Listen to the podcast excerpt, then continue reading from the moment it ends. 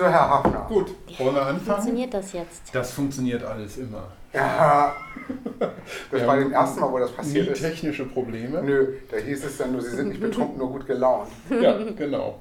Läuft es schon? Und das Nee. läuft schon, ja, das läuft. Und es nimmt auf. Es ist, die Dann mach Technik nochmal Stopp und fang nochmal neu an. Nee, wir, wir können da jetzt reinreden. Ich Trau ihm nicht. Ja. Trau ihm nicht. Ich traue ihm. Also ich, ich kenne Christoph seit knapp 25 Jahren. Ich lernte ihn Oh kennen, als ich, als ich, es hieß, Herr Merkel, bitte verscheuchen Sie die Kuh vom Acker und nehmen Sie Herrn Hafner mit. Genau. Und dann mussten Herr Hafner und ich eine Kuh verjagen, vor der wir beide Angst haben. Ja, das war eine große Kuh. Die war ziemlich groß. Gut, aber ich kann ihn mal begrüßen, Ja, damit man auch weiß, wo wir sind. Nochmal Also, von vorne an. Genau.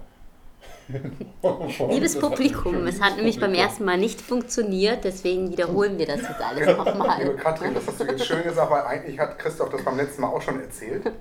Ja, Ah, das war beim vor, Eigentlich können wir das jetzt vor, überspringen vorletzten ähm, Mal. Das ist, Ist egal. also manchmal, aber ich habe mich jetzt doppelt vergewissert. Es, Jetzt kannst du bitte Läuft begrüßen, alles, weil wir können das zeichnet jetzt hier auf, nicht alles genau. ja, herzlich willkommen zum Hafenradio, Folge Nummer 6. Ähm, wir sind zu dritt heute hier. Und zu dritt heißt äh, Katrin Schröder. Du Jo. kennst dich gut mit Social Media, insbesondere im Bereich Kultur, Theater, Museen aus. mhm, genau.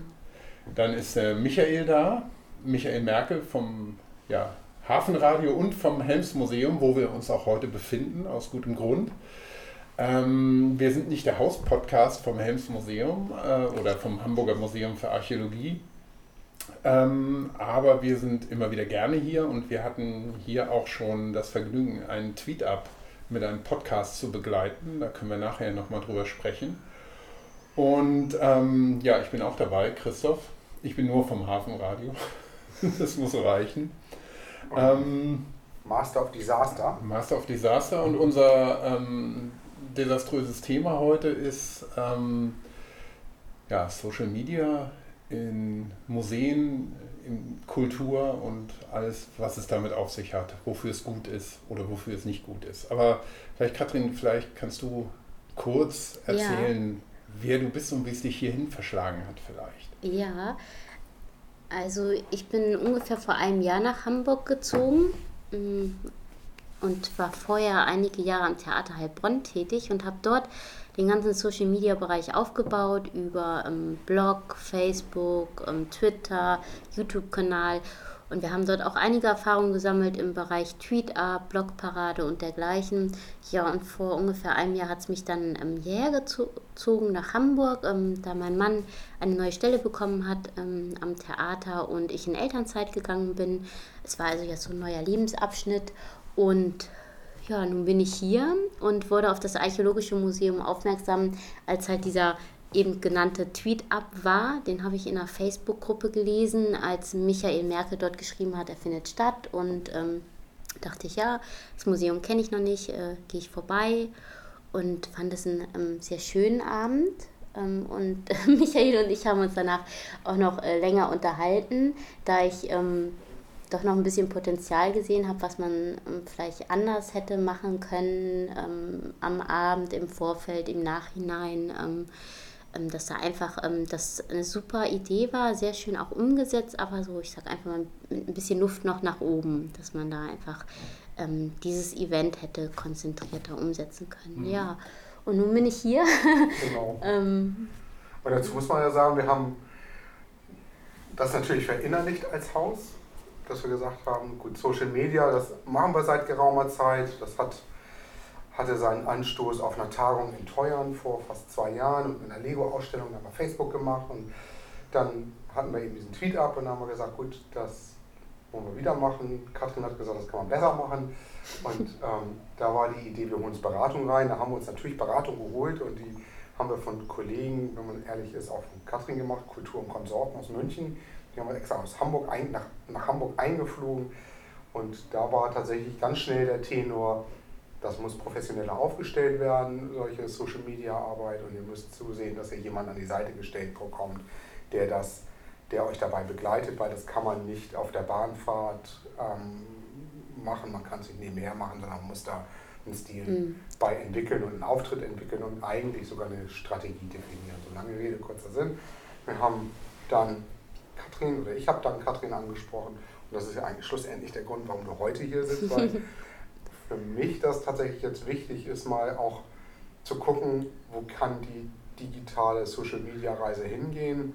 Das Haus strukturiert sich gerade in dieser Richtung ganz stark um, mhm. aufgrund ja. unserer Randlage in, in Hamburg und wir tatsächlich ein Thema haben, das sind die Besucherzahlen. Wir aber merken, dass wir digital wahrgenommen werden und mhm. aktuell auch diese Diskussion hier im Haus ganz massiv führen, den analogen Besucher versus digitalen Besucher. Ja. Wer ist wichtiger? Natürlich ist der analoge Besucher wichtig, aber, und das sage ich jetzt als Kurator oder als Sammlungsleiter, ist natürlich der digitale Besucher, der bekommt ja auch Content von uns geliefert und da gehen wir vielleicht nachher noch drauf ein, auch, auch wichtigen und inhaltlichen Content, der weit jenseits dessen ist, was man üblich so ähm, Online-Auftritt nennt. Und darum ist es uns wichtig. Darum wäre jetzt so meine Frage tatsächlich, du sagst tatsächlich Theaterarbeit. Ähm, warum haben die Theater Heilbronn das gemacht? Also um, vielleicht bevor, du, bevor wir darauf eingehen mit dem Theater, du hast eben Twitter erwähnt, ähm, mhm. vielleicht für die Hörer, die ähm, vielleicht Twitter kennen, aber noch nie was von einem Tweet-Up ja, gehört haben. Ja. Vielleicht nur kurz zur Info, was ist ein Tweet-Up? Ja. Also Menschen, die auf Twitter unterwegs sind, ähm, lernen sich dann in Real Life kennen. Also sie verabreden sich, ähm, ähm, ob es dann einfach so ein gemütlicher Abend ist im Restaurant und man lernt sich kennen oder ähm, was halt Kulturinstitutionen immer machen, Kultur-Tweet-Up, dass man einlädt, ähm, diesen Blick hinter die Kulissen zu bekommen, dass man zu einer Bühnenprobe einlädt, dass man zu einer Führung durchs Museum einlädt ähm, und ja, und da seine Twitter-Gemeinde mhm. einlädt. Und das ist dann ein Tweet-Up und das ist auch ein sehr schönes Format, was immer mehr Kulturinstitutionen nutzen. Mhm. Um, ja. Was heißt denn Twitter-Gemeinde? Ähm, sind das ähm, aktive oder, oder passive Leute. Es ist also, wenn ich einen Tweet, wenn ich mhm. ja das höre, was du gerade gesagt hast, klingt das ja ein bisschen wie eine Art interaktiver Broadcast. Da sind welche, die treffen sich und twittern das ja, und wollen das natürlich nicht selber alle lesen, was sie da twittern nur, sondern das ist ja für ein Publikum, das irgendwo sich befindet und ja. das mitliest. Oder wird das gar nicht live mitgelesen, sondern erst später? Oder ist mhm. es eher ein ja, eine Art Live-Event wie. Ja, also es ist schon ein Live-Event. genau, also dass die Leute, ähm, die Twitterer kommen und äh, twittern über dieses Event und in dem Moment lesen deren Follower das mit, mhm. was ähm, dort passiert, ob es dann auch einfach vielleicht Fotos sind, die getwittert werden, kurze Videoaufnahmen oder ähm, sonstige Informationen.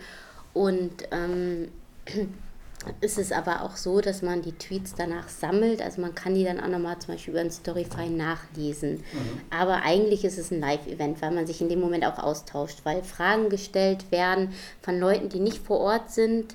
Ähm, die twittern dann Fragen oder geben Informationen weiter und das ist dann auch sehr interaktiv und es ist wirklich so eine ja, Gemeinde für sich, die sich da in dem Moment trifft und austauscht. Mhm. Und warum oder was ist der Vorteil, wenn das über kurze Textnachrichten geht, die in, in der Länge ja auch begrenzt sind, ja. im Vergleich zu einem Livestream, der technisch heute kein Problem mehr ist, dass man ja. einfach so ein Event live ja. aufnimmt und, und ins, ins Internet streamt mhm. und noch einen Chat dazu ja. hat, meinetwegen? Mhm. Also für mich äh, sind diese Formate sehr schön, da die Leute sich persönlich kennenlernen. Also mhm. gerade wenn ich als Kulturinstitution einlade, dann lerne ich meine Follower kennen, kann mich mit denen persönlich einmal austauschen, so eine Bindung aufbauen. Und ähm, Livestream ähm, würde natürlich auch gehen, wäre bestimmt auch spannend, gerade mit so einem Chat, aber es ist doch nochmal ein anderes Format. Es ist nicht so persönlich, authentisch, interaktiv und auch in diesen 140 Zeichen kann man fantastische Informationen unterbringen mhm. ähm, und es ist ein sehr ähm, schnelllebiges Medium, was mir persönlich aber auch sehr gefällt. Also es lebt auch schon irgendwie aus dem Moment heraus, mhm. was dann dort passiert. Ähm, ich muss sagen, jetzt mittlerweile ähm, gibt es ja viele Tweet-Ups, immer mehr Kulturinstitutionen machen die. Da muss man dann auch wieder schauen, naja, ähm, wird es da nicht irgendwann zu viel, wenn ähm, da so viel dann immer überall getwittert wird. Man muss dann auch schauen, dass man das mehr bündelt und sammelt, dass man auch wirklich schaut, dass man Vor- und Nachberichte mhm. liefert und ähm, das nicht so einfach so ein Tweet-Up für sich stehen lässt, sondern auch wirklich auch eigentlich in wirklich eine Social-Media-Strategie einbaut und auch vielleicht, ähm, wenn man das gerade im Museum macht, ähm, an diese Ausstellung dranhängt und dann auch vielleicht schon vorab über diese Ausstellung, die Ausstellung begleitet, auf dem Blog beispielsweise mhm. oder auf Facebook und dann auch im Nachher noch was berichtet, dass das alles so eingebettet ist und stimmig ist ja. ähm, und ähm, nicht, oh, jetzt machen wir mal so einen Tweet ab und dann ein. Das ist auch schön. Ich finde aber, das verpufft dann sehr schnell. Also ja, es ist, ja, ähm, ja also es ist äh, ausbauen können. Ja, genau. aber dann das als mal da anzuknüpfen, dann doch wieder auf die Theater kommen. Was hat es denn den Theatern in Heilbronn gebracht? Also ja. Denn mhm. was ich ja auch schon mal so das Gefühl habe, dass wenn ich und wenn ich unsere Follower auf Twitter angucke, dann kenne ich, habe ich so das Gefühl, dass ich zehn davon irgendwie schon ziemlich gut kenne. Ja, ja. Auch wenn ich sie nie gesehen habe und die anderen ja. fünf, die auf dem Tweet ab war, die habe ich gesehen. Ähm, was ist der Mehrwert oder der, der mögliche Mehrwert ja. von solchen Veranstaltungen? Ja, also in Heilbronn hatten wir natürlich ähm, äh, eine sehr gute Voraussetzung, weil wir den ersten Tweet-Up an einem Stadt- oder auch Staatstheater umgesetzt mhm. haben. Und der hatte einfach eine sehr, sehr große Aufmerksamkeit. Ähm, es kam Radio, Fernsehen, Zeitung, es stand in der DPA und es hatte wirklich eine überregionale Aufmerksamkeit. Wir haben halt für eine, zu einer Opern-Uraufführung ähm, eingeladen. Dort gab es diesen Mehrwert für die Twitterer, dass sie Musik gehört haben, die vorher noch nie jemand gehört haben, dass sie mal auf eine Bühne durften. Das, ähm, also wirklich dieser Blick hinter die Kulissen, das war so dieser Mehrwert, denke ich, für die Twitterer. Für uns als Theater wirklich ähm, die Leute kennenzulernen, auch wenn du meinst, es sind immer 10, 20 die gleichen, das stimmt schon. Das sind dann wirklich auch die ganz treuen ähm, Follower, die einem wirklich auch, ähm, ich sag mal, einfach nahestehen, die das Haus verfolgen und dementsprechend auch immer weitergeben. Man darf aber nicht unterschätzen, dass die auch wieder Freunde, Bekannte haben, die das dann wieder alles mitlesen, was die twittern, dass das dann auch ähm, Medien mitbekommen und ähm, das macht da, also es hat dann schon eine sehr, sehr hohe Reichweite ähm, und ja, es ist auch einfach fürs Haus so eine ja, Aufmerksamkeit, also Image. Es gibt schon viele mhm. Gründe, wieso, also wir das damals in Heilbronn gemacht haben.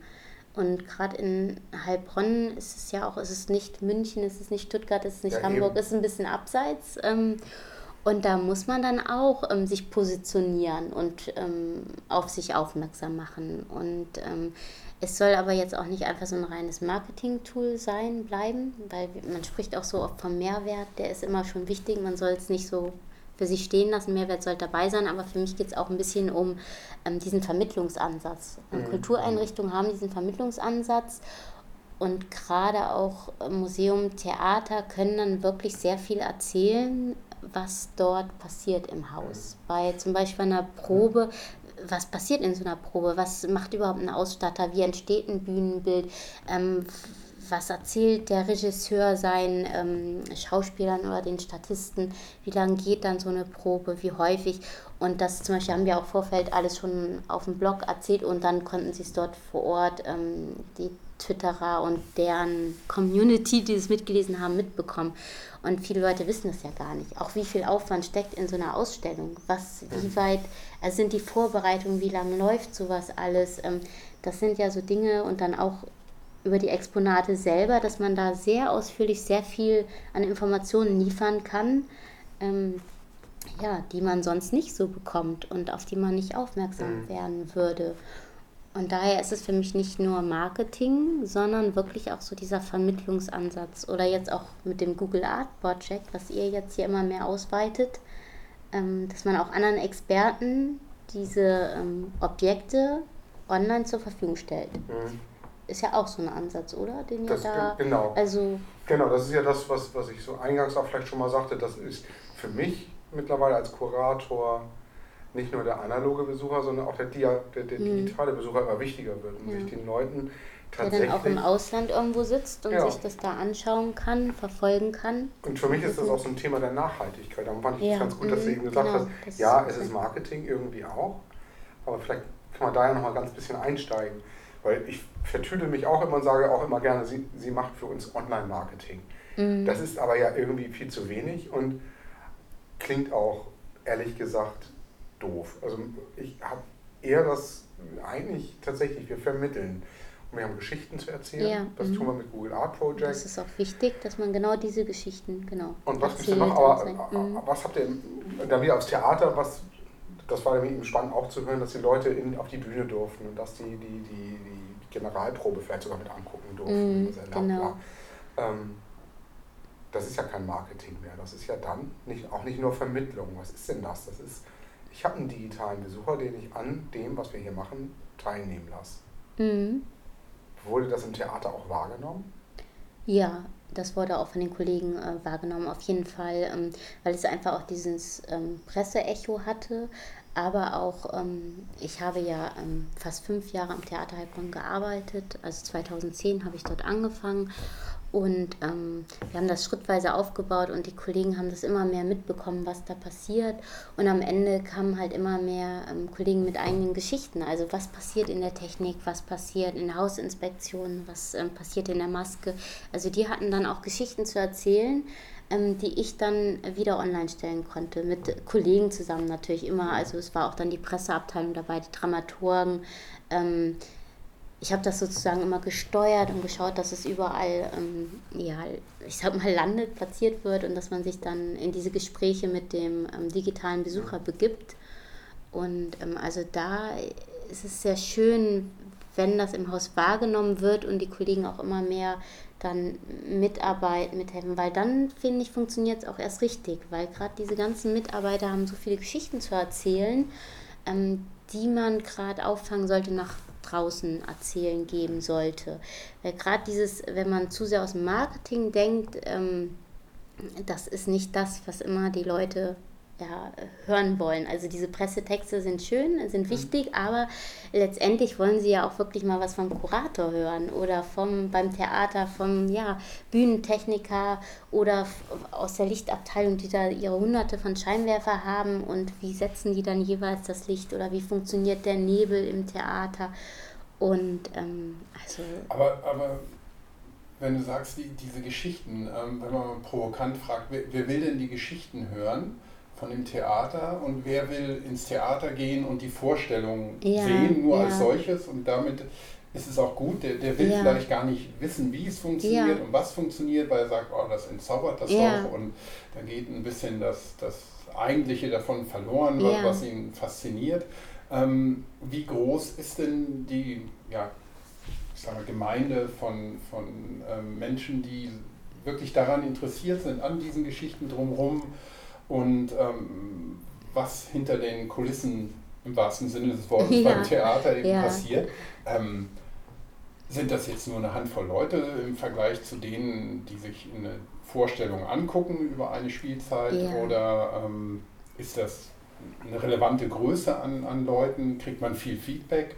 Wie sieht denn das äh, in der Realität dann aus? Ähm, also ähm, das Theater Heilbronn ähm, hat ja eigentlich also eine sehr, sehr gute Auslastung, ähm, weit über, ich glaube so an die 85 Prozent über drei Spielstätten mit über 1000 Plätzen. Also es gab cool. großes Haus, Komödienhaus, Kammerspiele, über ähm, 550 Vorstellungen im Jahr und ähm, wirklich viele Besucher, mhm. die ähm, sehr interessiert waren, das wirklich natürlich live vor Ort zu sehen. Und wir haben aber auch gemerkt, gerade diese Geschichten, ähm, den Blick hinter die Kulissen, wenn die auf dem Blog erschienen sind, dann gab es sehr hohe Zugriffszahlen. Also mhm. das wurde sehr gerne gelesen und auch die Zahlen ähm, jetzt die Follower bei Twitter und Facebook sind stetig gestiegen, wobei das ist auch für mich nicht immer so das Wichtigste, sondern ähm, ausschlaggebend ist so die Interaktion, dass man merkt, es haben Dialoge stattgefunden, die Leute haben Fragen gestellt, die Leute haben nach einer Premiere geschrieben, hey, das war aber ein tolles Stück, oder sie haben auch mal geschrieben, naja, das war jetzt nicht so meins, aber und das ist ja auch ein Feedback, was für mhm. einen wichtig ist, ähm, um dann vielleicht auch darauf zu reagieren oder den mhm. Besucher wirklich ernst zu nehmen. Und ähm, wir haben das durch diese Interaktion schon gemerkt, dass da ähm, sehr viel Interesse ist und ähm, natürlich nicht bei allen. Also mhm. es gibt dann immer noch Leute, die sich da vielleicht dann weniger im Internet ähm, bewegen, die aber dann halt die Tageszeitung noch lesen, wo wir ja dann auch ähm, mit Pressemitteilungen oder anderen mhm. Artikeln mhm. präsent waren. Also wir hatten da auch noch äh, traditionelle Medien wie die Theaterzeitung und das Spielzeitbuch ich denke, das muss aber Hand in Hand gehen, dass man wirklich sagt, ähm, also wenn man jetzt wieder aus der Marketing-Sicht spricht, man hat die traditionellen Printmedien, man hat aber auch den Online-Bereich, der nicht zu vernachlässigen ist. Der ist halt immer wichtiger und man muss dort präsent sein. Ähm, und auch einfach präsent sein aus der Sicht, ähm, dass man beim Google-Ranking auftaucht, dass man äh, also bestimmte Überlinks hat, dass man zu finden ist, wenn es mhm. Leute gibt, die einen online suchen und dann stoßen sie auf einen und dass sie dann im nächsten Schritt auch die Möglichkeit haben, sich mit uns auszutauschen. Also das finde ich ja gerade das Spannende, dass wirklich dann Besucher Fragen stellen können, Anregungen geben können, auch kritisieren dürfen. Das finde ich ist auch legitim zu sagen, nee, mh, mhm. das war es jetzt aber nicht ein ganz, ganz wertvolles Feedback für einen. Also wenn man in der Kulturinstitution mhm. arbeitet und dann kann man sagen, hm, naja, also man, dass man da vielleicht dann auch irgendwo gegensteuern kann, wenn man merkt, das ist es nicht. Mhm. Da laufen wir jetzt aber nicht in die richtige Richtung oder, oder man, also da, da gibt es viele Ansatzpunkte, wieso dieser Online-Bereich ähm, für mich unglaublich wichtig ist. Mhm. Ob es dann Marketing-Sicht ist oder aber auch Vermittlungsarbeit, die wirklich im Vordergrund mhm. stehen sollte. Wirklich diese Hintergrundberichte gibt, auch wenn sie vielleicht den einen oder anderen entzaubern mögen, ja, dann, ja, dann vielleicht sollte man immer vorher vorwegschreiben, Achtung, ja. Spoiler, wenn man dann genau. über das Bühnenbild schreibt oder so. Oder, ähm, ja, aber, aber wie, wo du sagst, äh, interaktiv, wie, oder ja, anders gefragt, was genau ist denn dann ähm, das Thema Social Media aus Sicht von solchen Institutionen wie einem Theater oder einem Museum. Genau. Was bedeutet mhm. das, wenn ich mir zum Beispiel Fernsehen angucke? Ja. Da finde ich es ganz schrecklich. Da gibt es immer die, klingt ein bisschen despektierlich, aber mhm. die Social Media Tante, das ja. ist immer eine Frau. Mhm. Ähm, und die, äh, dann wird irgendwie, die liest dann irgendwelche Sachen vor, die die Leute als Feedback getwittert haben oder sonst ja. wie. Das ist irgendwie nicht viel weiter als vor 30 Jahren, wo man dann Postkarten vorgelesen hat. Herr K. aus H. schreibt uns, bla bla bla. Mhm. Und jetzt ist es halt ähm, der kleine Wicht aus hm, twittert.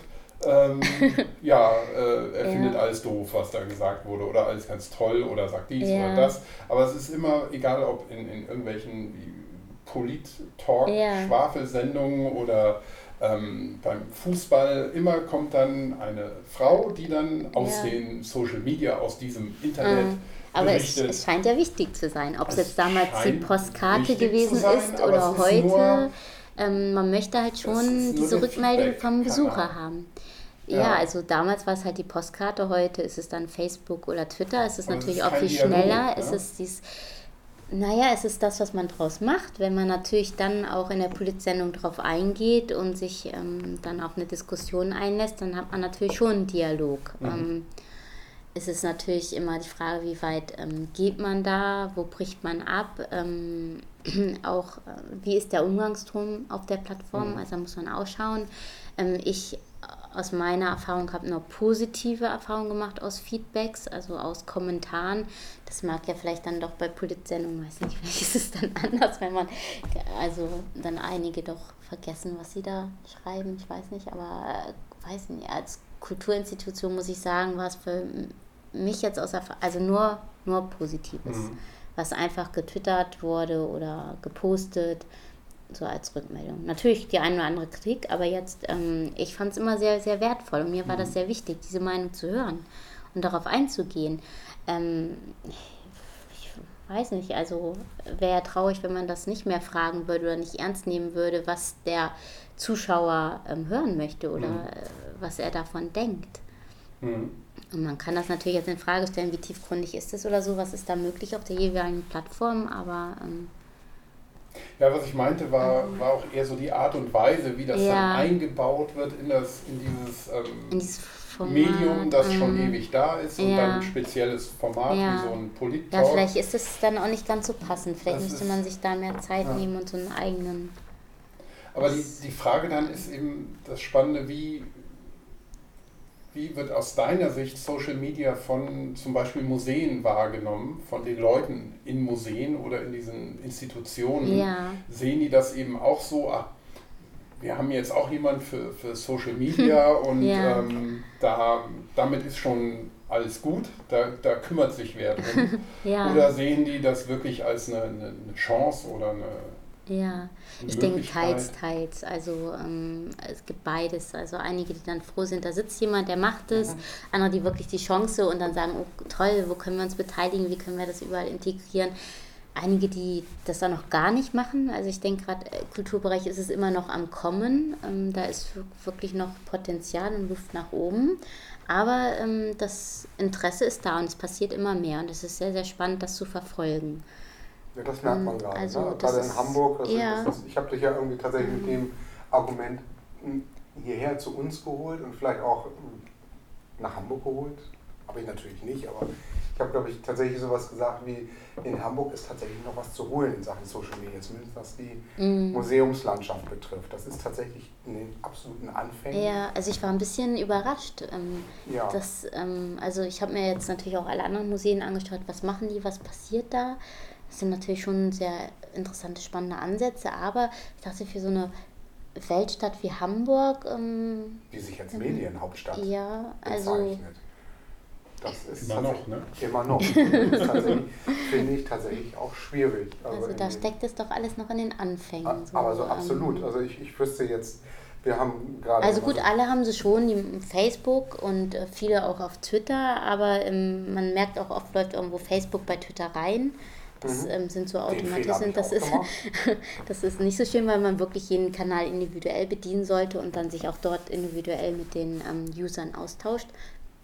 Und ähm, dann gibt es natürlich immer, dass man weiterdenkt, wo wirklich, wo kann man Projekte initiieren, Mhm. wo kann man äh, was verknüpfen und das, das fehlt mir gerade noch. Mhm. Aber ich merke, es ist im Kommen. Also es ist alles so gerade das Interesse da. Und, spannende Projekte mal eingehakt und da hat die Kunsthalle, hat ja so gerade so eine Aktion ge, gefahren. Ich meine, die heißt, hieß Empty Kunsthalle, also nach Öffnung Mhm, oder genau. nach Schluss ähm, eine Kuratorenführung durch die Ausstellung. Und so danach ging die, mhm, Genau, dann da danach ging eine, eine Pressemeldung durch, ähm, korrigiert mich, ähm, zwei Millionen Follower haben das wahrgenommen. Wie also es waren 40, wenn ich das richtig sehe, 40 Instagrammer, die da waren, Mhm. die fotografieren durften und das Genau, danach dann mhm. eben auf Instagram gepostet haben. Finde ich persönlich als bekennender, ähm, wie nennt man das denn, Fotoplattform-Junkie, ähm, wie, wie, ernsthaft, wie ernst kann man das nehmen? Es sind zwei Millionen, ja, das weiß ich. Diese 40 Leute, das waren nicht, das waren, das waren bekannte Instagramer. Ja, genau, mit äh, sehr vielen Followern. Mit sehr da vielen werden das Followern. schon viele wahrgenommen haben. Wie schätzt du das Aber- aber wie schätzt du das ein? Also das ist, weil ich bin total Ja. scharf darauf, ich will es auch haben. Ja. Ob ich das mit Instagram machen will oder so. Aber ähm, Ja. das, das, ich finde den Aspekt cool zu sagen, wir dürfen endlich in den Museen fotografieren. Ja, Weil ich und glaube, auch wir Museen das Museum für sich alleine zu haben. Das Museum für Toll, sich allein zu also haben. eine schöne Idee. ich ähm, so High-End Instagrammer einlade. Das ist ja Mhm. auch so ein bisschen, ach, Christoph und ich kommen aus den späten 80er Jahren, da gab es da so ein paar Freaks, die sich mit so einem ähm, Analogmodem irgendwo eingehackt haben und da irgendwo auf, auf dem Global Village von Apple was gearbeitet haben. Das war, ähm, Christoph hat eine, hat eine ganz frühe Plattform mit aufgebaut, die schon so ein bisschen Facebook-artig war. Er hat nie das Geld damit gemacht wie ein Zuckerberg, aber, aber, aber trotzdem, es ist schon, das ist spannend zu sagen als, als Institution. Ich suche mir jetzt die 40 wichtigsten Instagrammer, Mhm, Twitterer ja. und die lade ich auf meine Kosten wahrscheinlich hier ein. Die muss man ja irgendwie rankriegen. Ich glaube, ja, es war auch eine Idee teilweise von den Instagrammern selber, genau, Ja. die sich da dann mit der Kunsthalle zusammengetan was, haben nehme ich die und Millionen. Was, was, wenn, wenn ich dich jetzt sagen würde und, und, und dich als Marketingfrau anspreche und sage, was bedeuten diese zwei Millionen für mich? Ja, es sind halt all deren Follower wieder zusammengerechnet, die die potenzielle Möglichkeit gehabt haben, diese Fotos zu sehen und über dieses Event informiert zu werden. Letztendlich, ja, natürlich muss man es realistisch sehen, werden es weniger gewesen sein, aber es sind natürlich ähm, äh, schöne Zahlen, die ähm, man geht ja immer von der höchstmöglichen potenziellen Reichweite aus und Und das, ähm, achso, das sind diese zwei Millionen tatsächlich, die höchstmöglich. So in der, Mhm. genau, in der Art natürlich, wenn nochmal weiter geteilt wird, dann kann sich das noch, ähm, noch steigern. Aber ähm, und ähm, ich, ich weiß jetzt nicht genau, wie das bei denen äh, verfolgt worden ist, wo, wie das Monitoring-Tool war. Vielleicht konnten die das ganz genau nachvollziehen, so und so viele. Das wäre ähm, meine nächste Frage. Genau, also so mit, man, man wer versucht das ja auch immer alles auszuwerten, viel wo und ähm, ja, da, da müsste man dann da nochmal nachfragen, wie konkret, woran das dann gemessen worden ist. Ähm, aber ob es dann ein paar tausend mehr oder weniger ja, ich, ist es dann ja. letztendlich, weiß nicht, also es ist einfach so eine Aktion, wo ich denke, ah ja, da passiert was, das ist was Neues. Ähm, man probiert sich da so ein, ja, äh, so ein ja, Image zu bauen, keine Ahnung, also dass man sich als Kulturinstitution öffnet. Und ich fand das toll, dass sie gesagt haben, hier, die, die Kunsthalle ist komplett der, ihr dürft da rumlaufen, fotografieren. Es wurden halt ähm, bestimmte Kunstwerke markiert, wo es mit den Rechten schwierig ist. Dann mhm. hier so Achtung, Ach, also das nicht. Thema. Ja, ja also genau, mhm. es ist ja auch so eine Urheberrechtsfrage, ist ja auch nicht so einfach. Ja. Das ist ja im Archäologischen Museum etwas einfacher mit den Objekten, die meisten kann. Ja, also, da bin ich ganz ehrlich auch immer sehr erleichtert, wenn ich für euch ähm, poste, Twitterer, wo ich weiß, okay, ähm, wenn ich weiß, ich habe die Bildrechte von den Objekten, dann ist es in Ordnung, weil einfach aber die Objekte selber so alt wie sie sind, ja. genau. Also da hat man keine Probleme. Lass uns nochmal so einen kleinen Parforce-Ritt der Plattform machen. Wir haben Twitter gesprochen, das habe ich jetzt verstanden. Da ist es zum einen unseren, äh, äh, dieser, ich sie nenne Twitter-Blase, aber tatsächlich offensichtlich den treuen Fans, deren Reichweite mhm. wir abschöpfen. Was ist mit Facebook? Weil ich glaube, für, für das Haus hier ähm, ist Facebook ganz spannend, weil ich das Gefühl habe, dass diejenigen, die sich über die sich für unser Haus interessieren und wissen wollen, was können sie Sonntag machen oder was kann man hier sehen, mhm. mittlerweile auf Facebook gucken. Ich habe die Ansage von einem sehr renommierten Hamburger Blogger, Maximilian Bundenbohm, der gesagt hat, ich lese keine Zeitung mehr, wenn ich irgendwie ins Museum, Theater oder sonst irgendwas wo will. Und geht er online? Geht er online mhm, und guckt, guckt, sich auf den Seiten das mhm. an. Ja.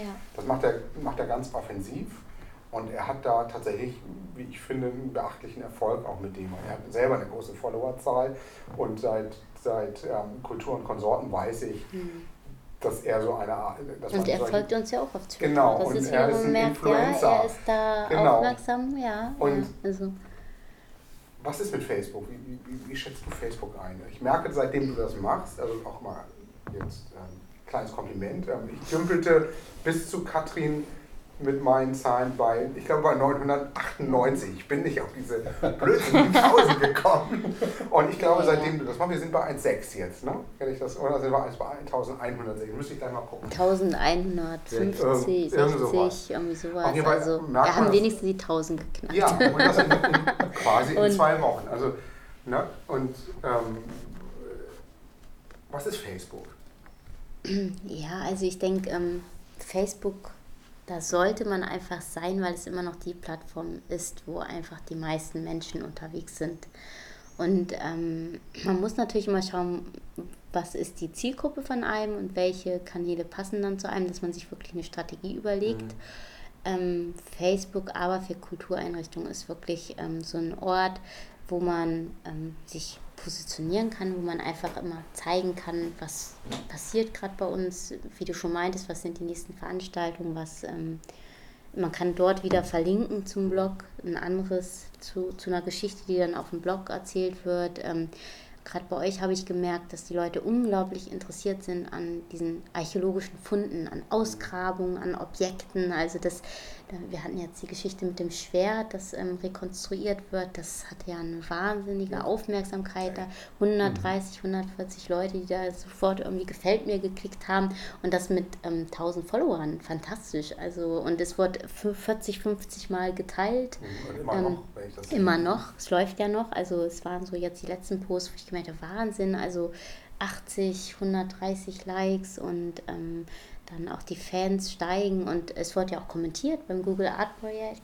Direkt am selben Tag waren da, weiß nicht, mhm. acht, neun, zehn Kommentare.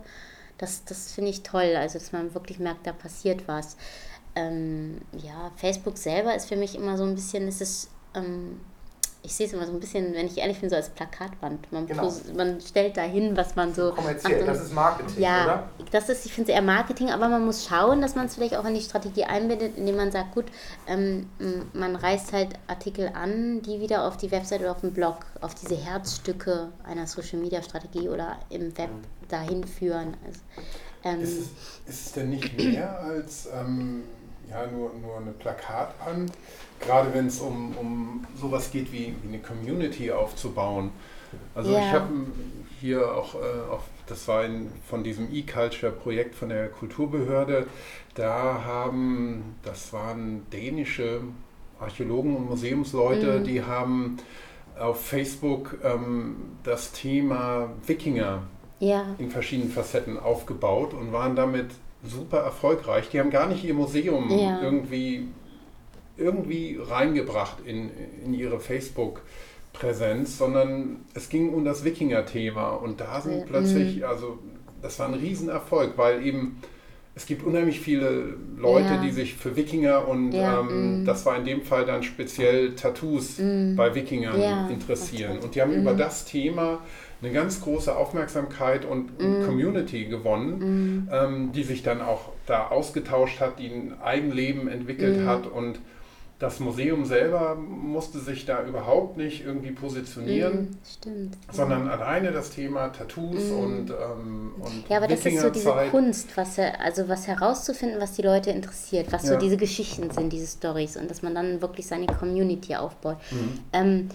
bei Facebook ähm, ist es immer, finde ich, sehr schwer, so als Institution mit den Personen zu agieren. Ähm, es ist immer generell als Institution, finde ich, schwierig, weil man ja nicht eine Person ist. Also man mhm. sollte natürlich immer schauen, dass die Leute wissen, wer twittert da, wer postet, dass man das so ein bisschen individueller ähm, gestaltet. Ähm, aber dann muss man wirklich schauen, dass man so sein Thema findet, was die Leute genau begeistern, seine Community aufbaut. Das ist wirklich eine Herausforderung. Mhm. Also da. Ähm, ja, das ja, ist eben, wie gesagt, die und das merke ich hier gerade und Tattoos ja, hat offensichtlich. Hier merke ich, sind, glaube ich, wirklich gefruchtet. die Ausgrabungen und die Objekte ja. und dass man da schaut, dass man noch mehr in diese Richtung geht. Also ich bin ja jetzt auch noch nicht so lange dabei, wir probieren jetzt immer noch aus. Also jetzt werden auch immer mal verschiedene Sachen gepostet bei Facebook, wo wir schauen, wie, wie wird das angenommen, wie wird darauf interagiert. Ähm, und ich glaube wirklich, man gerade da auch wieder diesen Vermittlungsansatz, mhm. diesen Blick hinter die Kulissen, über die Objekte erzählen, was wird ausgegraben, was habt ihr hier im Museum, das Magazin zeigen, ähm, das ist das, was glaube ich dann mhm. wirklich. Ähm, das ist auch bei, ähm, bei unserem Podcast hier interessanterweise der Bestseller ist ähm, die, Kai. ja genau, Kai ähm, ja, der über die Ausgrabung Hopfenmarkt, am Hopfenmarkt mm, geführt hat. Und also nicht nur, dass er das super gemacht hat, also der hat er geredet wie ein Buch, ähm, sondern auch das Thema ist, glaube ich, wirklich ja. mit eins der spannendsten. Ja. Und das finde ich total spannend, wenn wir Katrin auf Kai loslassen. ja. Und wenn die nächste Grabung aufmacht. Also ich genau. fände ja auch so wirklich so eine eigene Podcast-Reihe ähm, fürs Museum toll. Immer ja, das, so da ein paar Minuten mal, so. Ähm, ja, das machen wir auch. Dass also, man wirklich jedes Mal zu jeder Ausstellung den Kurator befragt. Das werden wir auch tun. Ähm. Aber wir haben, Facebook haben wir jetzt gehabt. Jetzt, was ist mit Google Plus? Google Plus kommt bei mir immer so an, ähm, wir haben eine Wüste und durch Google Plus da gehen dann so die Wüstenrosen, die da so durch das Wüstenheu, was da so durchmäht äh, und und man hofft, dass man einen Plus kriegt und meistens kriegt man eins mal, wenn man Glück oh, hat. in letzter Zeit haben wir mehr Wir haben mehr bekommen, Plus ja. bekommen. Darum die Frage, ähm, was mit Google Plus? Ich habe letztens Kollegen hier vom, oder nicht Kollegen, aber Menschen von Google hier gehabt, die gesagt haben, ja, wir sind mit Google Plus gar nicht so glücklich. Wir wollen Google Plus wieder auf das mm, es wird da wieder gerade viel verändert, hingehen, ja. was es war. Es soll definitiv nicht eingestellt mm. werden, weil da einfach zu viel schon auch dran hängt. Denn auch, die, auch wenn sie nicht so groß ist, die Community wie bei Facebook, ähm, ist sie einfach da und das mhm. wird mal nicht einfach eingestellt. Das unterstellt mhm. man Google ja immer mal gerne, das macht keinen Spaß mehr. Aber was ist tatsächlich mit Google Plus? Muss ich jetzt noch einen dritten Kanal bespielen? Mhm. Und ich bin bei Google Plus gerade am Abwarten, was da passiert. Ähm, und ich denke, man sollte immer sich sehr gut überlegen, welche Kanäle man bespielt, mhm. dass man ähm, nicht zu viele bespielt, die dann hinterher verweisen, wo nichts passiert, sondern wenn man wirklich einen Kanal öffnet, dann muss der auch betrieben werden, dann muss da auch was laufen. Wenn man einen YouTube-Kanal öffnet, dann ähm, müssen da auch regelmäßig Videos reingestellt werden. Also sonst, ähm, weiß ich nicht, ist es, äh, enttäuscht man da auch eher den ähm, digitalen Besucher. Wenn ich den digitalen Besucher auf einem Kanal dann enttäusche, ist das, ist das also wir Museen sind ja manchmal irgendwie berühmt ja. dafür, dass wir nicht gerade zimperlich mit unseren Besuchern umgehen. Also wir haben Schilder.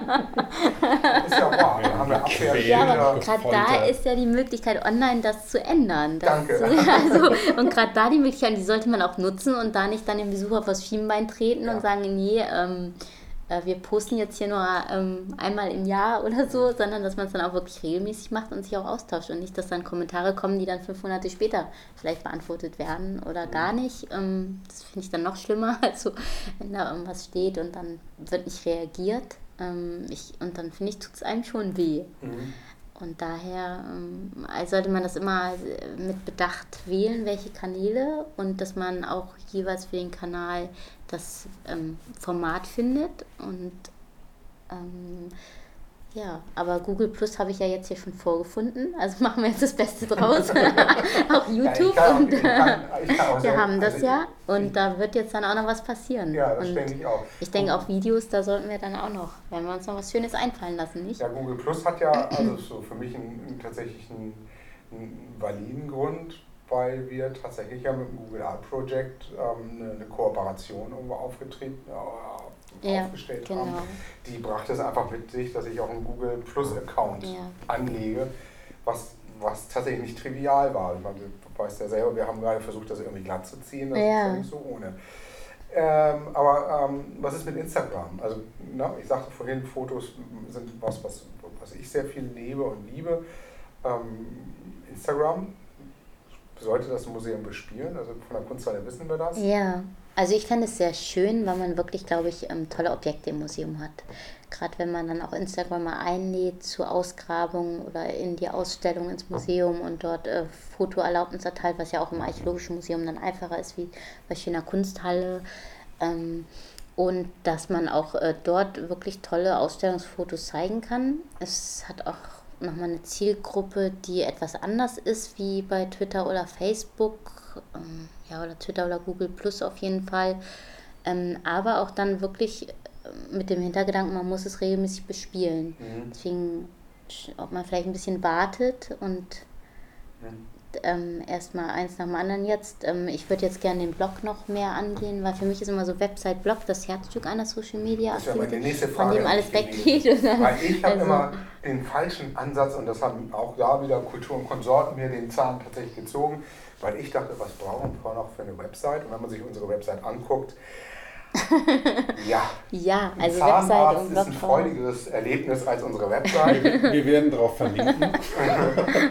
Ähm, und, ich, aber den, den, und dann bitte mit ähm, Smartphone ähm, anschauen oder mit einem genau. Mobile Device, dann sieht man nämlich nicht wirklich responsive. Auf jeden Fall oder, dachte ich. Ähm, ja, weil, und du hast das selber gerade eben gesagt, Facebook ist Plakat und Facebook habe ich gedacht, wenn wir Facebook sauber bespielen, besser als ich das bisher gemacht hatte, dann ist das unsere neue Website und wir brauchen keinen Blog und wir brauchen kein Internet. Ja.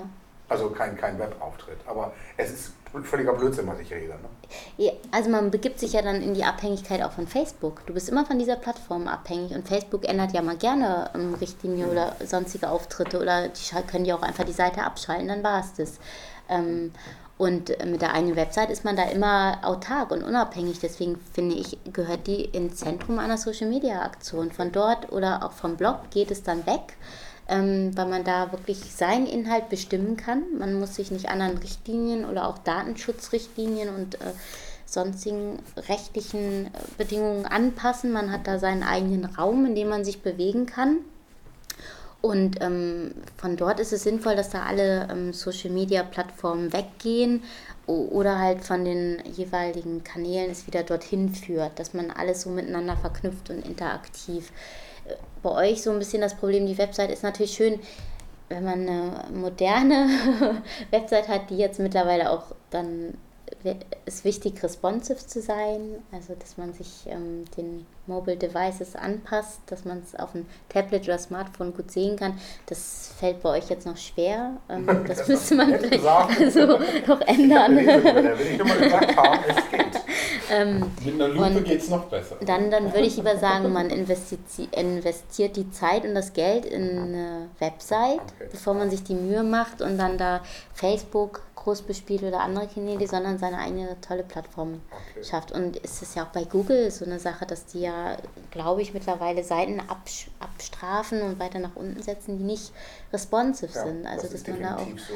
Ähm, und natürlich da ist dann wieder Google Plus gut. Ähm, wenn man dort auftaucht, steigt man auch im Google-Ranking. Also auch solche Dinge sollte man ja nicht vernachlässigen und schon im Hinterkopf haben. Wenn ich bei Google Plus präsent bin, sind auch meine Links, meine Artikel präsenter mhm. bei der Google-Suche und tauchen auf. Also daher ist da natürlich äh, eine Präsenz auch nicht verkehrt.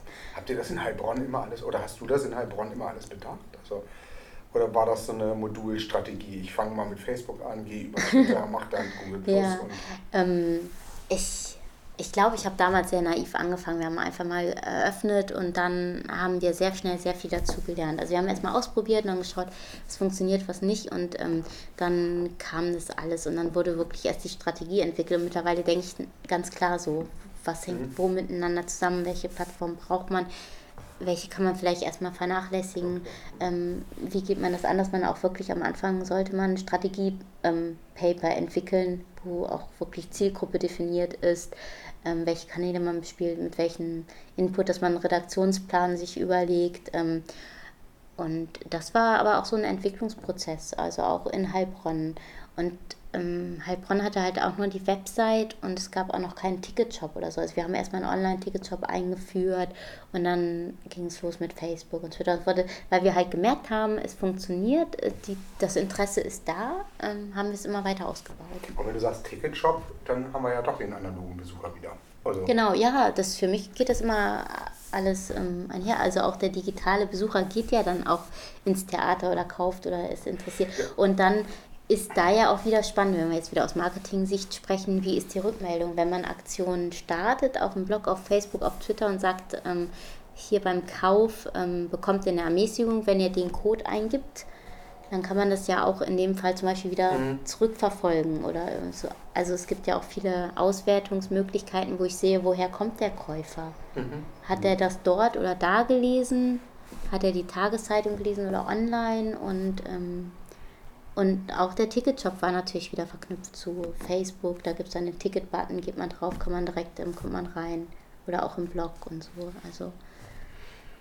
Aber ähm, wir sprechen immer vom analogen und digitalen Besucher. Das ist ja sowohl im Theater als Michael auch im Museum. Michael macht es, er ja, differenziert genau, Michael differenziert das immer Stimmt, wieder. Ja, Der ist ein, äh, und ich stelle mir gerade so den, den Museumsdirektor vor, der meinetwegen ach, schon vielleicht kurz vor der Pensionierung steht, also weder Digital Native noch Digital Immigrant, sondern ähm, digitaler ähm, ich weiß ja, nicht, ähm, nee, überhaupt nicht Analphabet ist. Ne? also für die das äh, wie für unsere äh, Bundeskanzlerin ähm, Neuland. alles Neuland ist. Und Nach 20 Jahren. Dem, der hört sich das hier jetzt an und denkt sich, oh mein Gott, was sind das alles? Facebook, Twitter, dann Insta, Insta irgendwas und dieses und das, dem, dem, ich kann mir richtig vorstellen, wie ihm schon der Schweiß auf der Stirn steht, was da alles gemacht werden muss. Und wer sind denn dann die anderen, die, die auf der anderen Seite, sage ich mal, obwohl das ja ein interaktives Geschäft ist, ähm, wenn man dann sagt, naja, wir haben digitale, wir haben analoge Besucher ähm, und wir haben welche, die sind beides. Mhm. Ähm, aber wie erweitert das denn den, den, den, ich sage, den Gesamtumfang von so einem Museum oder von so einer Institution ähm, an Menschen, die man ansprechen will? Ich habe ja mhm. eigentlich ja. auch ein Produkt, das ich verkaufen mhm. will, nämlich das, was ich ähm, an Ausstellungen anbiete, die, die, ja, die, die Geschichten, die ich erzählen ja. will, das Wissen, das ich ähm, verbreiten will, das ist ja sogar ein Auftrag in Deutschland. Und ähm, ich habe dann die klassischen Besucher, sage ich mal, die ich ins Museum ziehen will, dass sie kommen und an der Kasse möglichst dann noch hier in Deutschland zumindest ihren Eintritt bezahlen. In anderen Ländern ist das ja erfreulicherweise sogar kostenlos oder an manchen Tagen zumindest. Und ähm, ich will diese Menschen, aus welchen Beweggründen auch immer, ins Museum bekommen, in die Ausstellung mm. bekommen, damit sie in einem archäologischen Museum ähm, möglichst hautnah meine Inszenierung als Kurator zum Beispiel von einem bestimmten Thema erleben können. Das ist ja nicht nur also ein Wissenstransfer, mhm. ne, dass ihr mit Wissen bis zum Hals voll wieder rausgeht, sondern es ist ja ein Ausstellungserlebnis. Und alles, was jetzt an Social Media da drumherum passiert, ähm, was ist das? Ist das ein neues Erlebnis, das auch ganz andere Menschen anspricht, die vielleicht niemals ins Museum kommen, weil sie vielleicht in Kamtschatka wohnen und mhm. gerade nicht genug Geld für einen Flug haben? Oder ähm, ist es nur Selbstzweck oder dient es einzig und allein, so viele Menschen wie möglich in die Ausstellung zu bekommen? Also das wäre wär, wär die Frage, was, was kann man da machen? Also ich denke gerade auch diesen analogen Besucher, den muss man ja irgendwo abholen, dass er ins Museum kommt, dass der auf einen aufmerksam wird. Und das geschieht ähm, natürlich auch teilweise über eine Anzeige oder einen Bericht in der Tageszeitung, aber mittlerweile immer mehr übers Internet. Dort bewegen sich die Leute und dort ähm, googeln sie nach einem, recherchieren sie, lesen und ähm, da ist es dann einfach wichtig, dass man dort Präsenz ist, präsent ist, dass man die Leute über einen stolpern, dass sie dann über die Ausstellung hören, über die Inhalte, was dort ansteht und dass sie dann wirklich auch ins Museum kommen. Und der andere Aspekt ist natürlich, ähm, dass man dann die Ausstellung digitalisiert, wie jetzt mit dem Google Art Project und dass wirklich Leute dann ähm, aus dem Ausland mhm online die Ausstellung besuchen können. Dass sie nicht die Möglichkeit haben, vor Ort zu kommen, aber das Online-Angebot ähm, nutzen können, sich informieren. Und das ist natürlich auch wichtig. Also es fließen wirklich viele Aspekte ineinander mhm. ein und über. Und ähm, das, das ja, also auch wenn dann dem Museumsdirektor die Schweißperlen auf der Stirn stehen, da, damit muss er sich, glaube ich, heute ähm, auseinandersetzen. Das mhm. ist dann kein Neuland mehr, sondern es ist da und ich glaube, also dieser Prozess der Digitalisierung geht auch nicht mehr zurück oder wird nicht verschwinden. Ich denke, einige manchmal habe ich das Gefühl, die setzen das aus oder das Internet geht dann wieder, ist jetzt da und dann geht es wieder. Das glaube ich nicht. Es ist da und die mhm. Leute werden sich darüber informieren. Genau. Und, ähm, und ich merke auch, viele ältere Leute, auch Rentner, informieren sich über dieses Medium. Natürlich mhm. anders. Vielleicht auch, ähm, die sind dann natürlich vielleicht dann nicht auf Twitter unterwegs oder auf YouTube, aber auf Facebook. auf Facebook, und mhm. tauschen sich dort mit ihren Enkelkindern aus und bekommen dann dort auch was mit ähm, mhm. über vielleicht dann das Archäologische Museum in Hamburg. Genau. Und ich, ja, also ja, ich würde da noch vielleicht das, das dann doch mal, auch nochmal teilen. Es gibt dann auch diesen, diesen zaghaften Marketing-Effekt. Man informiert sich über das mhm. Haus und will gucken.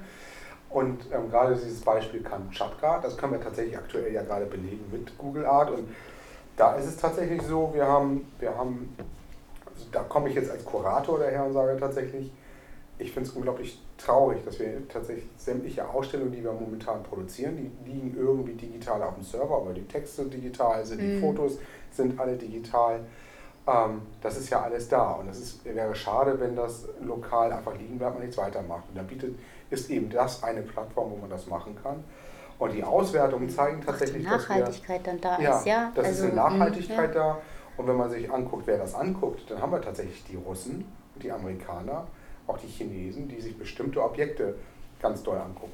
Etwa zum Beispiel das Licht, man kann, oder es ist tatsächlich spannend. Es, ist, es gibt in der Dauerausstellung ein Gemälde von Bokelmann aus dem Ende 19. Jahrhundert, das heißt die Auswanderer. Da werden mhm. Menschen gezeigt, die Norddeutschland verlassen, in die USA gehen. Dieses Gemälde wird nicht umsonst in den USA am häufigsten abgefragt.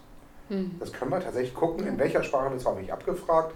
US-amerikanisches Englisch oder britisches Englisch, das unterscheidet ähm, ja. Google. Wir haben World War II als, als Stichwort, was getaggt ist und gesucht wird. Da ist ein Stahlhelm bei uns in der Dauerausstellung, wird von Russland und USA deutlich abgefragt. Und da haben wir eben diesen, diesen sogenannten digitalen Besucher, wo ich sage, wir haben einmal das Thema Nachhaltigkeit, diese Ausstellungen existieren aber weiter, die wir machen. Und auf der anderen Seite, für diese Menschen produzieren wir Inhalte. Und weil wir sie jetzt erstmalig auch zweisprachig machen, ist das für mich ein Besucher, der genauso klingt doof, aber genauso wertvoll ist wie der, der unten an der Kasse steht. Und das hat ja direkt funktioniert mit der Zweisprachigkeit. Also ja, das wurde auf ja Anhieb, ja, genau. auf Anhieb angeklickt, retweetet. Die Leute waren glücklich, dass es auf Englisch gibt. Ja. So, ey, toll. Also Ja. dieses Feedback gab es Mhm. ja dann auch direkt. Man auch mit, oh, schön. Also auch das ähm, Zweisprachige funktioniert. Also das finde ich auch wichtig, dass man Mhm. das in Englisch dann Was auch jetzt ein Ja. Teil der Strategie, auch, Ja. auch die, die wir ja zusammen machen werden, ein Teil der Strategie wird. Digitale Nachhaltigkeit bedeutet gleichzeitig, das ist ein größerer Invest schlussendlich, aber bedeutet auch, dass das Digitale zweisprachig vorgehalten Und auch wird. auf der Website, dass man das auch angeht. Und das ist auch wirklich egal, wer sich im Internet wieder bewegt, geht, glaube ich, auch dann, also auf die Website. Deswegen, jetzt komme ich wieder zurück auf dieses ähm, Zentrum-Website, weil wenn man googelt oder nach dem Archäologischen Museum guckt, dann stößt man meistens zuerst auf die Website oder dann vielleicht, also auf die Kanäle, Facebook, Google plus Twitter und so weiter. Aber deswegen, also die, die sollte man nicht vernachlässigen und ins Zentrum stellen. Und dass man da auch dann vielleicht zweisprachig und ähm, ja, sehr informativ. Mhm. Und ja, die, dieser, dieser rein virtuelle Besucher war ja auch ganz spannend. Also wir haben ja diese ähm, AMH-Guide-App gebaut vor ein paar Jahren schon. Und ähm, wo wir eben die Idee hatten, das soll eine App sein für ein Museum, die eben nicht nur der klassische Guide im Museum ist, sondern eben für die ganzen Couch Potatoes, die da draußen sind, wie man selber manchmal auch, ähm, die ja das Museum und die, die Inhalte, die Geschichten nach Hause bekommen wollen und vielleicht Ja. dann entscheiden, ja, ich gehe mal dahin, das finde ich spannend, ähm, aber vielleicht auch ähm, völlig zufrieden sind mit dem, was sie da dann Ja. an, ja, wie soll man es nennen, an, an digitalem Erlebnis oder Ausstellungserlebnis Mhm. haben und ähm, das war eben die, die Grundidee, dass wir die auch erreichen wollen und dann auch, auch was für Kinder mit Ja. eingebaut haben.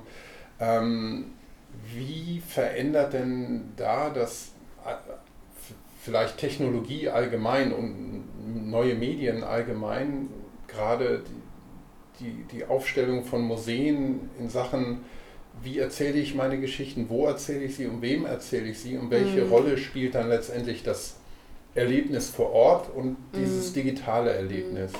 Ich habe gerade dieses ähm, Geschichten erzählen verändert sich gerade ganz stark. Also ich habe so das Gefühl, dass gerade die Storytelling so in den Mittelpunkt drückt, dass man einfach als Kultureinrichtung Geschichten erzählen muss und dass ähm, dieses Erlebnis, was du immer meinst, aus der Ausstellung rausträgt in den digitalen Raum, dass das dort auch erzählt wird oder dass man dort anfängt und die Leute dann reinholt in die Ausstellung dadurch, dass man so ja, spannend erzählt und irgendwelche vielleicht auch Charakteren zum Leben erweckt. Also es gibt da ja schöne Beispiele, dass man ähm, irgendwelche historischen Figuren zum Leben erweckt hat auf Facebook oder auf Twitter, die dann aus ihrer Perspektive aus diesem Jahrhundert, wo sie gelebt haben, erzählt haben und dann halt auf eine bestimmte Ausstellung, die dieses Jahrhundert ähm, umfasst hat, ähm, aufmerksam gemacht haben. Also so gibt es ja viele tolle Dinge, die da schon in einigen Museen passieren. Mhm. Ähm, da, ja, Wie sieht also das, aus? Also twittert da ein griechischer Philosoph, also Ja, Platos bei- Twitter-Account beispielhaft. So, oder ja, genau, Napoleons genau, ja. Twitter-Account? Ja, ich und- glaube, Genau. das Feldmann-Museum macht das ja so ein bisschen mit ihrem Neandertaler. Aha. sie Genau, der zumindest Neandertaler, immer genau. im Anzug der viel- zeigen mm. und jetzt haben sie ein Kind adoptiert. Das kommt Und der twittert Genau, auch. ja, der der twittert. twittert. Also, Nein, total ja, oder erzählt immer aus seiner, ja, genau, was die NASA macht. Die lässt ja ihren, ihre Astronauten Ihre Ast nicht nur die Astronauten, die ganzen, die, die, die Pluto-Sonde twittert und der, das Ding, was auf dem Asteroiden da gerade ist. Ich bin gerade, ich bin aufgewacht, muss mich gerade warm machen, aber dann, dann kann ich weiter twittern und Mhm. dann antwortet der Mars Rover, es ist schön, dass du wieder wach bist. Ich glaube, das passiert in den Museen noch zu wenig. Also Ja, ich glaube, mhm, ja. ich finde es im Mettmann-Museum noch zu statisch. Mhm. So, ich denke, da, da ist noch mehr zu machen. Das war ja so ein bisschen unser Ansatz, dass wir Aber die waren da ja quasi Vorreiter. Die Die, haben das damals gemacht und dann, auch. ja, Mhm. also Ja, das, das ist ja auch ein- dass der- der Neandertaler da ja, hat, war ja ist ja schon ein- vor Jahren. Ja. Der heißt nicht also umsonst Museumsheld, Genau. hat sich da so ein bisschen zurückgezogen, aber Ist er jetzt ähm, auch in Hamburg gelandet? sitzt auch in Hamburg.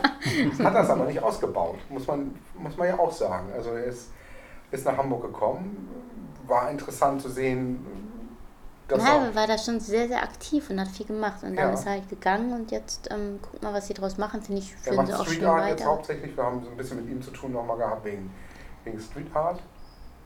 Und, I- ähm, ja, auch, genau. und genau. aber Museen Und, hat er so ein bisschen Genau. jetzt. Ja, ist, glaube ich, mehr in die Wirtschaft gegangen. ja, Oder Genau. so Agentur und Genau. die ähm, im digitalen Bereich arbeitet. Also wirklich Okay, das ganz das ja nur pro professionell für Unternehmen dann so. Wechsel, Ja, ja. genau, genau. Weiterhin als Online-Kommunikator Total, ja, äh, klar. unterwegs ist in allen Bereichen. Ja, ja, das, das machen wir vor. Genau. Vielleicht Ja. ganz langsam zum Schluss würde ich aber zwei Fragen stellen, die aber irgendwie ursächlich miteinander zu tun haben. Wo geht die Reise hin? Also was, was glaubst du, was passiert noch? Unsere Ähm, Vision.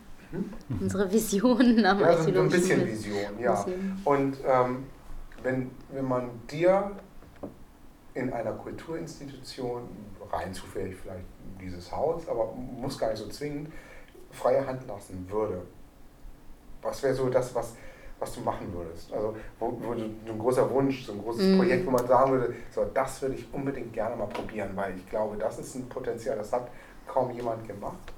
Und da würde ich gerne mal gucken, wie es wirkt. Mhm. Ah, da schweben mir immer wieder neue Ideen vor. Also, ähm, ah, das ist jetzt schwer zu sagen, weil es immer mal wieder da eine Idee ist und da so ein Funke und so. Ähm, also ich bin dann immer, wenn ich sowas mache, mit ganzer Leidenschaft dabei und ähm, hier würde ich jetzt einfach gerne mehr den Blog angehen, dass man sagt, dass man den noch ausweitet, dass man den ähm, ein bisschen ähm, aufmotzt und ähm, sich da mehr verknüpft und dass man dann auch vielleicht ähm, gerade für den Blog über bestimmte ähm, Formate nachdenkt, kann man da mehr Videoreportagen bringen, auch so ein Podcast, die, ähm, so eine Podcast-Serie, ähm, dass man vielleicht auch mal als Museum eine Blogparade startet, also andere Blogger aufruft, zum bestimmten Thema zu bloggen und das bündelt.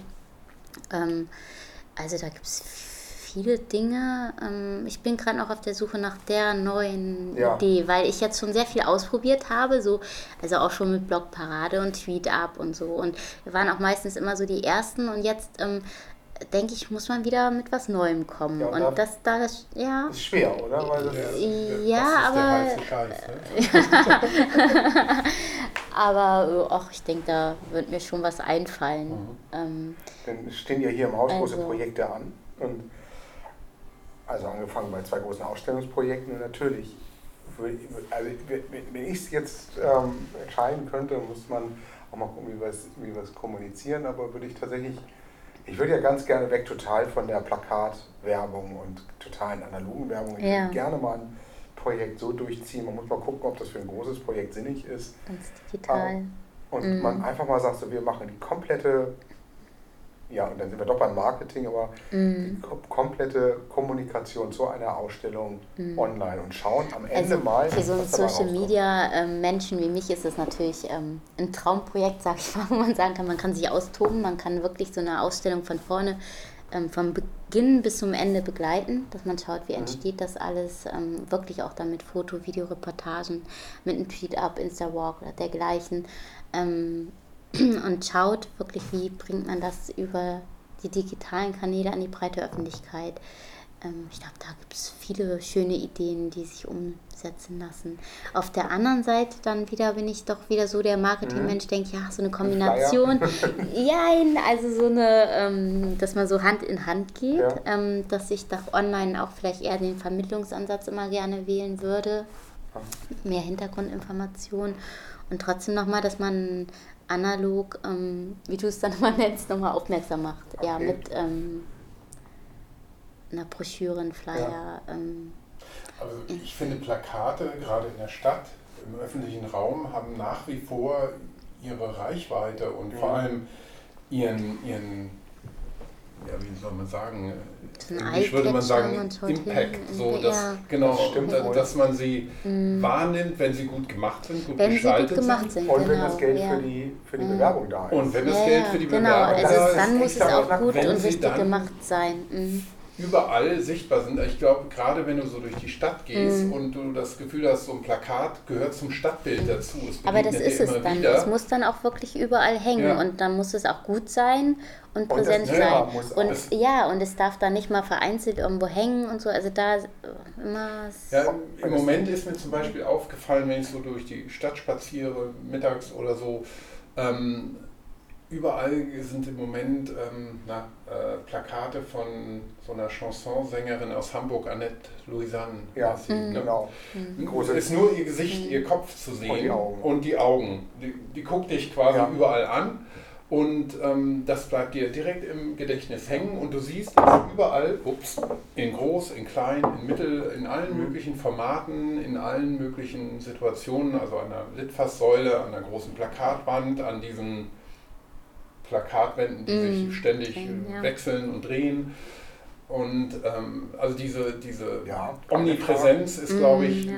neben dem Motiv selber. Auch am das Haus Wichtige selber, dann. dass man so eine Außenwahrnehmung hat, dass da groß Das- ein ich Außenbanner steht oder Das- da ich also diese Aufmerksamkeit Ja. hat mit der nächsten Ausstellung, die Aber ich stattfindet. bin tatsächlich ein ganz bisschen anderer Meinung. Und da wird gerade vielleicht so ein, so ein Popstar, vielleicht ist ja nett, äh, ist sowas jetzt ein, kein ganz gutes Beispiel. Aber da ist es ja, müsste man sich eher mal gucken, wie so läuft das Bewerben von einem, wie läuft das Online-Bewerben von so einem, so einem Menschen, der eben ähm, Musik macht und relativ Mhm. bekannt ist. Ich glaub, da muss nämlich, man die Wahrnehmung wirklich- ist viel größer. Man muss von Fall zu Fall schauen, ja, Ich wo lohnt sich, wo nicht. Also ja. es ist ja auch, wenn man Flyer macht, dann bringt es ja nicht den ziellos auszulegen, sondern der muss ja auch wirklich seine Zielgruppe erreichen. Das ist ja mit genau. allen so und da muss man wirklich sehr zielgerichtet ich überlegen. Klar, Unser Beispiel immer- nämlich jetzt gerade nehmen, gerade weil du das gerade sagtest mit dem, mit, der, mit dem Schwert, was ja tatsächlich, da, man ahnt ja gar nicht, wie viele Leute scharf auf Waffen sind, also doch man ahnt es und es wird gerade sehr offensichtlich und, und auch auf eine sympathische Art und Weise, um das zu sagen. Wir haben jetzt aber ein Projekt, das nennt sich Harburger Schlossstraße als Ausstellung und einer der Highlight oder viele Highlight-Funde sind tatsächlich Waffen. Und ähm, und, und tolle Objekte, tolle Funde, tolle Messer, tolle äh, Reitersporen und sonst alles. Und das kannst du mit einem Plakat in Hamburg, da wird kaum jemand kommen nach Harburg und der nach Harburg kommt, um sich die Ausgaben Mhm. Aber der online Schlossstraße. würdest du deine Aber Zielgruppe- online, Mhm. glaube ich tatsächlich gerade die, die wir da Mhm. gerade Ja. aktuell erwischen, wenn Mhm. man denen sagt, ihr kriegt hier die tollsten mittelalterlichen Waffen Ja. in bester Erhaltung, Mhm. ähm, und wir erzählen euch die Geschichte noch dazu, wie sie ausgegraben worden sind, an welcher Stelle sie Mhm. ausgegraben worden sind, in welchem Kontext. Ich glaube, würden wir mehr erreichen Ja, da haben wir als, dann unsere Harburg, Zielgruppe als ein gefunden. Harburg, Mhm. als ein Harburg-Plakat in, in der Hamburger Altstadt. Aber das ist dann vielleicht der wesentliche Faktor. Ist wahrscheinlich nicht neu, aber ähm, dass man wirklich über die digitalen. Medien die Zielgruppen natürlich Ja, das, viel spezifischer ansprechen kann, als wenn ich das willfährig über die ganze Ja. Stadt verteilt mache und eher so einen Zufallseffekt habe mit der Verteilung meiner Mhm. Ja, das ist ja das Schöne bei unseren ne? Online-Kanälen. Also beim Archäologischen Museum, alle Leute, die einem folgen, weiß man ja, die sind eigentlich an einem interessiert. Die folgen Mhm. einem ja, weil sie einen interessant finden. Die haben sich das ja ausgesucht und ähm, deswegen sind die mir auch viel, also sehr viel wert, weil Mhm. die wirklich an mir interessiert sind. Wenn ich ein Plakat hinhänge, weiß ich nicht, wer da, welcher Interessent dann vorbeigeht. Mhm. Das ist aber da Aber da habe sind ich wir- wirklich, und die, deswegen ist mir auch so wichtig, gerade diese Community, diese Online-Community so zu pflegen und ähm, mich um die zu kümmern, weil da Mhm. wirklich. Aber da, da kommt man dann ja wieder zurück zu dem Punkt, ähm, dieses analoge versus digitale Publikum, dass du sagst, wenn ich in der Stadt Werbung mache im öffentlichen Raum, dann versuche ich natürlich Menschen zu erreichen, für die der Weg nach Harburg ein relativ kurzer ist. Ähm, wenn ich das viel spezifischer auf die Zielgruppe bezogen mache, ist die aber vielleicht viel weiter zerstreut und ähm, Mhm. nur ein ganz kleiner Prozentanteil Kommt tatsächlich. kommt tatsächlich Mhm. in die Ausstellung. Und ähm, da bist du dann wieder bei dem Thema, naja, ich mache aber mein, meine Ausstellung auch im digitalen Raum. Mm, ja, das ist wieder alles nicht Hand nur in Hand im analogen. Ja. Ja, und macht man so eine Ja. Ausstellung im Vorfeld im digitalen Raum oder macht man sie als Nachbereitung? Das ist Ja. auch so für mich so ein Thema, habe ich noch keine Idee. Also ich würde, auch das würde ich gerne probieren. Also Ich würde die schon gern vorab begleiten, dass man sieht, wie, was passiert ja, da, wie entsteht die, wie wird sie aufgebaut und ähm, Neugierde zu wecken, Interesse zu wecken und dann, dann geht sie los und schaut mal, was jetzt hier alles passiert. Also gerade das im Online-Bereich kann man das ja ganz fantastisch und wirklich dann durch Geschichten erzählen. Ähm genau, da muss ein Ingo Petri oder wer auch immer, Melanie Leonard, wie sie alle heißen, die dafür zuständig ja, sind, die sollen, dann. müssen dann ran. das können wir dann machen. Aber vielleicht zum Schluss hatten wir noch ähm, einen Punkt, ähm, und zwar ja, mobile Apps ja. oder überhaupt Apps mhm, genau. für Museen mhm. und ähm, wie man die Reichweite solcher Apps an sich ähm, machen oder vorwärts treiben kann. Mhm. Weil wir haben dieses Beispiel der AMH-Guide, der ähm, am Anfang ganz gute Downloadzahlen ja. hatte, aber dann relativ schnell sind die abgeflacht und es wurde jetzt auch nicht aktiv beworben, also nicht mhm. wirklich viel für gemacht. Und somit sind dann die Downloadzahlen mhm. natürlich ziemlich in den Keller gegangen. Also die, die tendieren nicht gegen null, aber nahe null pro Tag. Ach, vielleicht haben jetzt auch schon viele den downgeloadet oder? Ja, sagt, also es sind, wenn es irgendwie zwei zweieinhalbtausend Downloads sind, mhm. dann, dann sind wir so in, in, im realistischen Bereich im Moment. Ähm, aber ich würde sagen, die, die, die, Reich, die potenzielle ja. Reichweite, das wäre natürlich traurig, wenn es nur 2000 sind. Ja. Wenn ich das mhm. Ganze wirklich, weil der ist auch auf Englisch, also wenn ich es wirklich mhm. in, einem, in einem Raum von Millionen Menschen, die potenziell darauf zugreifen mhm. können. Und wenn davon ein halbes Prozent Interesse hat, sind das mehr als 1, 2, 3, 4.000. Mhm. Und ähm, die Frage ist eben, wie, welche Rolle kann, kann so eine ähm, Museums-App, was ja. ja. auch nur so ein Begriff ist, da, da kann ja ganz mhm. viel hinterstecken, aber eine spezifische App, die sich auf Ausstellungen bezieht, die aber auch vielleicht darüber mhm. hinausgehen will, ähm, welche Rolle kann, kann so eine App im, im, im ähm, ja, in diesem digitalen Museumserlebnis mm. spielen. Ich glaube, eine App hat wirklich heutzutage sehr großes Potenzial. Gerade wenn sie Mehrwert bietet, mehr Informationen, wenn vielleicht noch ein Spiel dabei ist oder was du eben meintest, was für die Kinder und für Couch Potatoes, wenn das alles so ähm, mit reinspielt, dann ähm, glaube ich, ist es sehr, sehr spannend und hat viel Potenzial für ein Museum. Eine App hat natürlich immer die Hürde, man muss sie extra runterladen. Mhm. Also ähm, es ist nicht so, mal eben googeln, Website gehen, sondern man muss sie runterladen und ähm, da glaube ich, muss man als Museum schon nochmal extra, also schon Werbung auch für machen, dass mhm. man das auch in den Printprodukten ähm, anpreist. Äh, wir haben eine App, schaut mal und ladet euch runter und auch wenn man reinkommt, dass da direkt ein Schild ist, hier unsere App und dass man überall darauf aufmerksam macht. Also auf gerade natürlich auf den Online-Kanälen, wo diese interessierten mhm. Menschen unterwegs sind, die sich auch dann eine App runterladen. Ähm, und da habe ich auch gemerkt, viele Museen vernachlässigen das auch wieder da, ähm, das in den Printprodukten darzustellen, dass man auch dort auf jedem Flyer, auf jedem Plakat sagt, hey Leute, wir sind hier unterwegs mit einer App. Wir mhm. haben Facebook, wir haben Twitter, wir haben dies und jenes. Dass man da auch immer das mit bewirbt und mit aufmerksam macht. Mhm. Und dann hat das man nämlich, ja weil wenn die Leute ja. das runterladen, dann hat so eine App wirklich, ähm, weiß nicht, die hat ja wirklich unendliche Möglichkeiten, so viel mehr Wissen zu vermitteln. Also das. Also das, das Ding ist, ähm also was mir aufgefallen ist, oft beim, gerade bei Museen ist ja, wenn die in so eine App investieren, dann ist das damit auch abgeschlossen. Also die, die, die Folgekosten alleine, die Maintenance, damit das immer auch technisch mm, up-to-date bleibt, dass es gepflegt mm. wird, ähm, ist eine Sache, aber auch, ich glaube, das Inhaltliche spielt auch eine Rolle, dass man, wir hatten bei der Webseite zum Helmsmuseum vor 15 Jahren, so mit die erste, die wir damals gemacht hatten, hatten wir eine digitale Wunderkammer mm. uns vorgestellt, in der immer wieder ein neues Objekt vorgestellt wird, in Anlehnung an diese klassischen mm. Wunderkammern im 19. Jahrhundert, was ein bisschen so eine Freakshow mm. ist, ähm, wo, wo immer komische Sachen dann, äh, seltsame Dinge gezeigt werden. Aber um so einen fortlaufenden roten Faden zu haben, dass man immer wieder darauf hinweisen kann, weil wenn, wenn ich einmal die Woche Twitter, oh, habt ihr schon unsere tolle App gesehen? Ist echt super, guckt mal rein. Da denken ja auch alle, ja, Ja, nach voll Schaden. Mal ne? sind sie Ja, genervt, Das ist, das ist jeder nur genervt.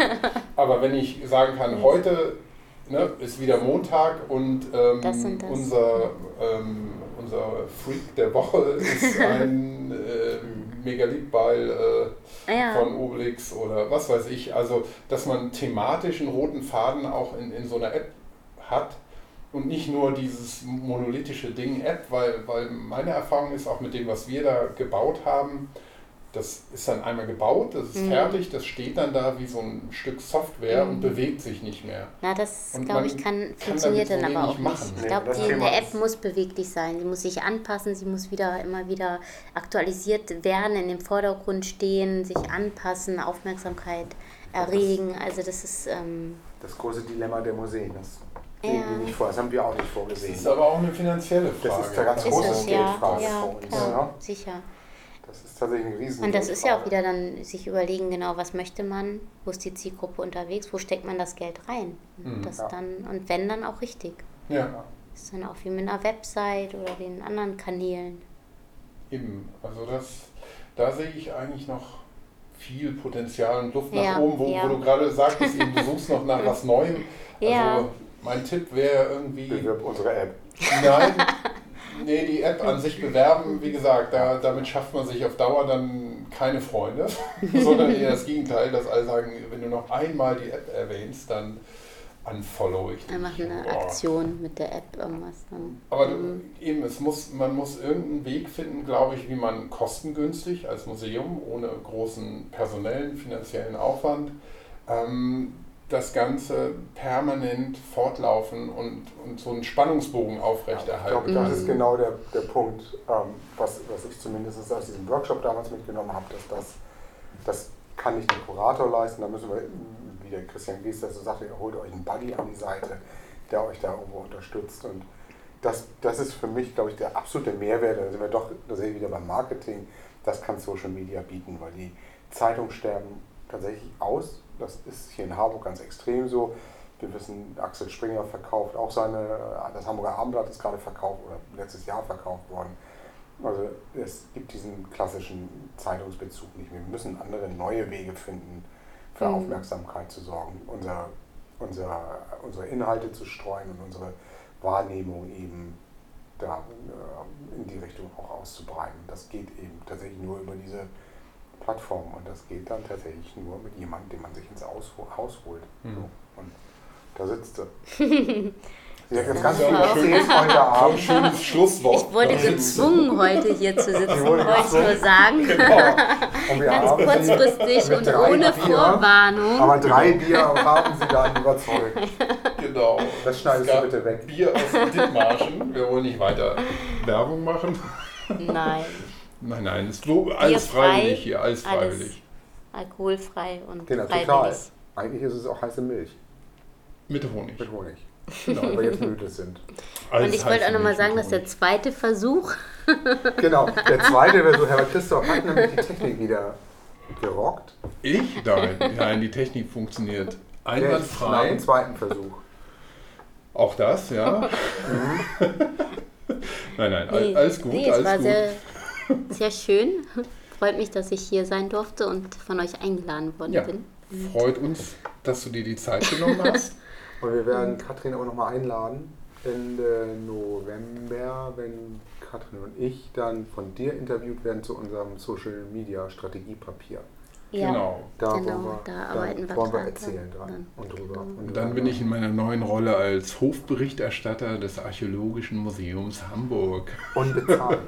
Unbezahlt. Ehrenamt. Genau. Ehrenamt. Ehrenamt. Genau, das muss man ja im, Le äh, im, im Lebenslauf stehen haben, dass man was Ehrenamtliches macht, ist immer wichtig. Das ist mein Ehrenamt hier. Wir schlagen dich auch für den Hamburger Verdienstorden vor. Das ist gut, einen Orden will ich Den- immer mal haben. Ich habe Genau. noch keinen. Das goldene Tüdelband am Band. Das goldene Tüdelband. Gut, ja, Mal da auf. machen wir jetzt einen Deckel drauf. Ne? Bitte, Ja. Deckel drauf. Gut. Dann tschüss. Vielen Dank. Tschüss.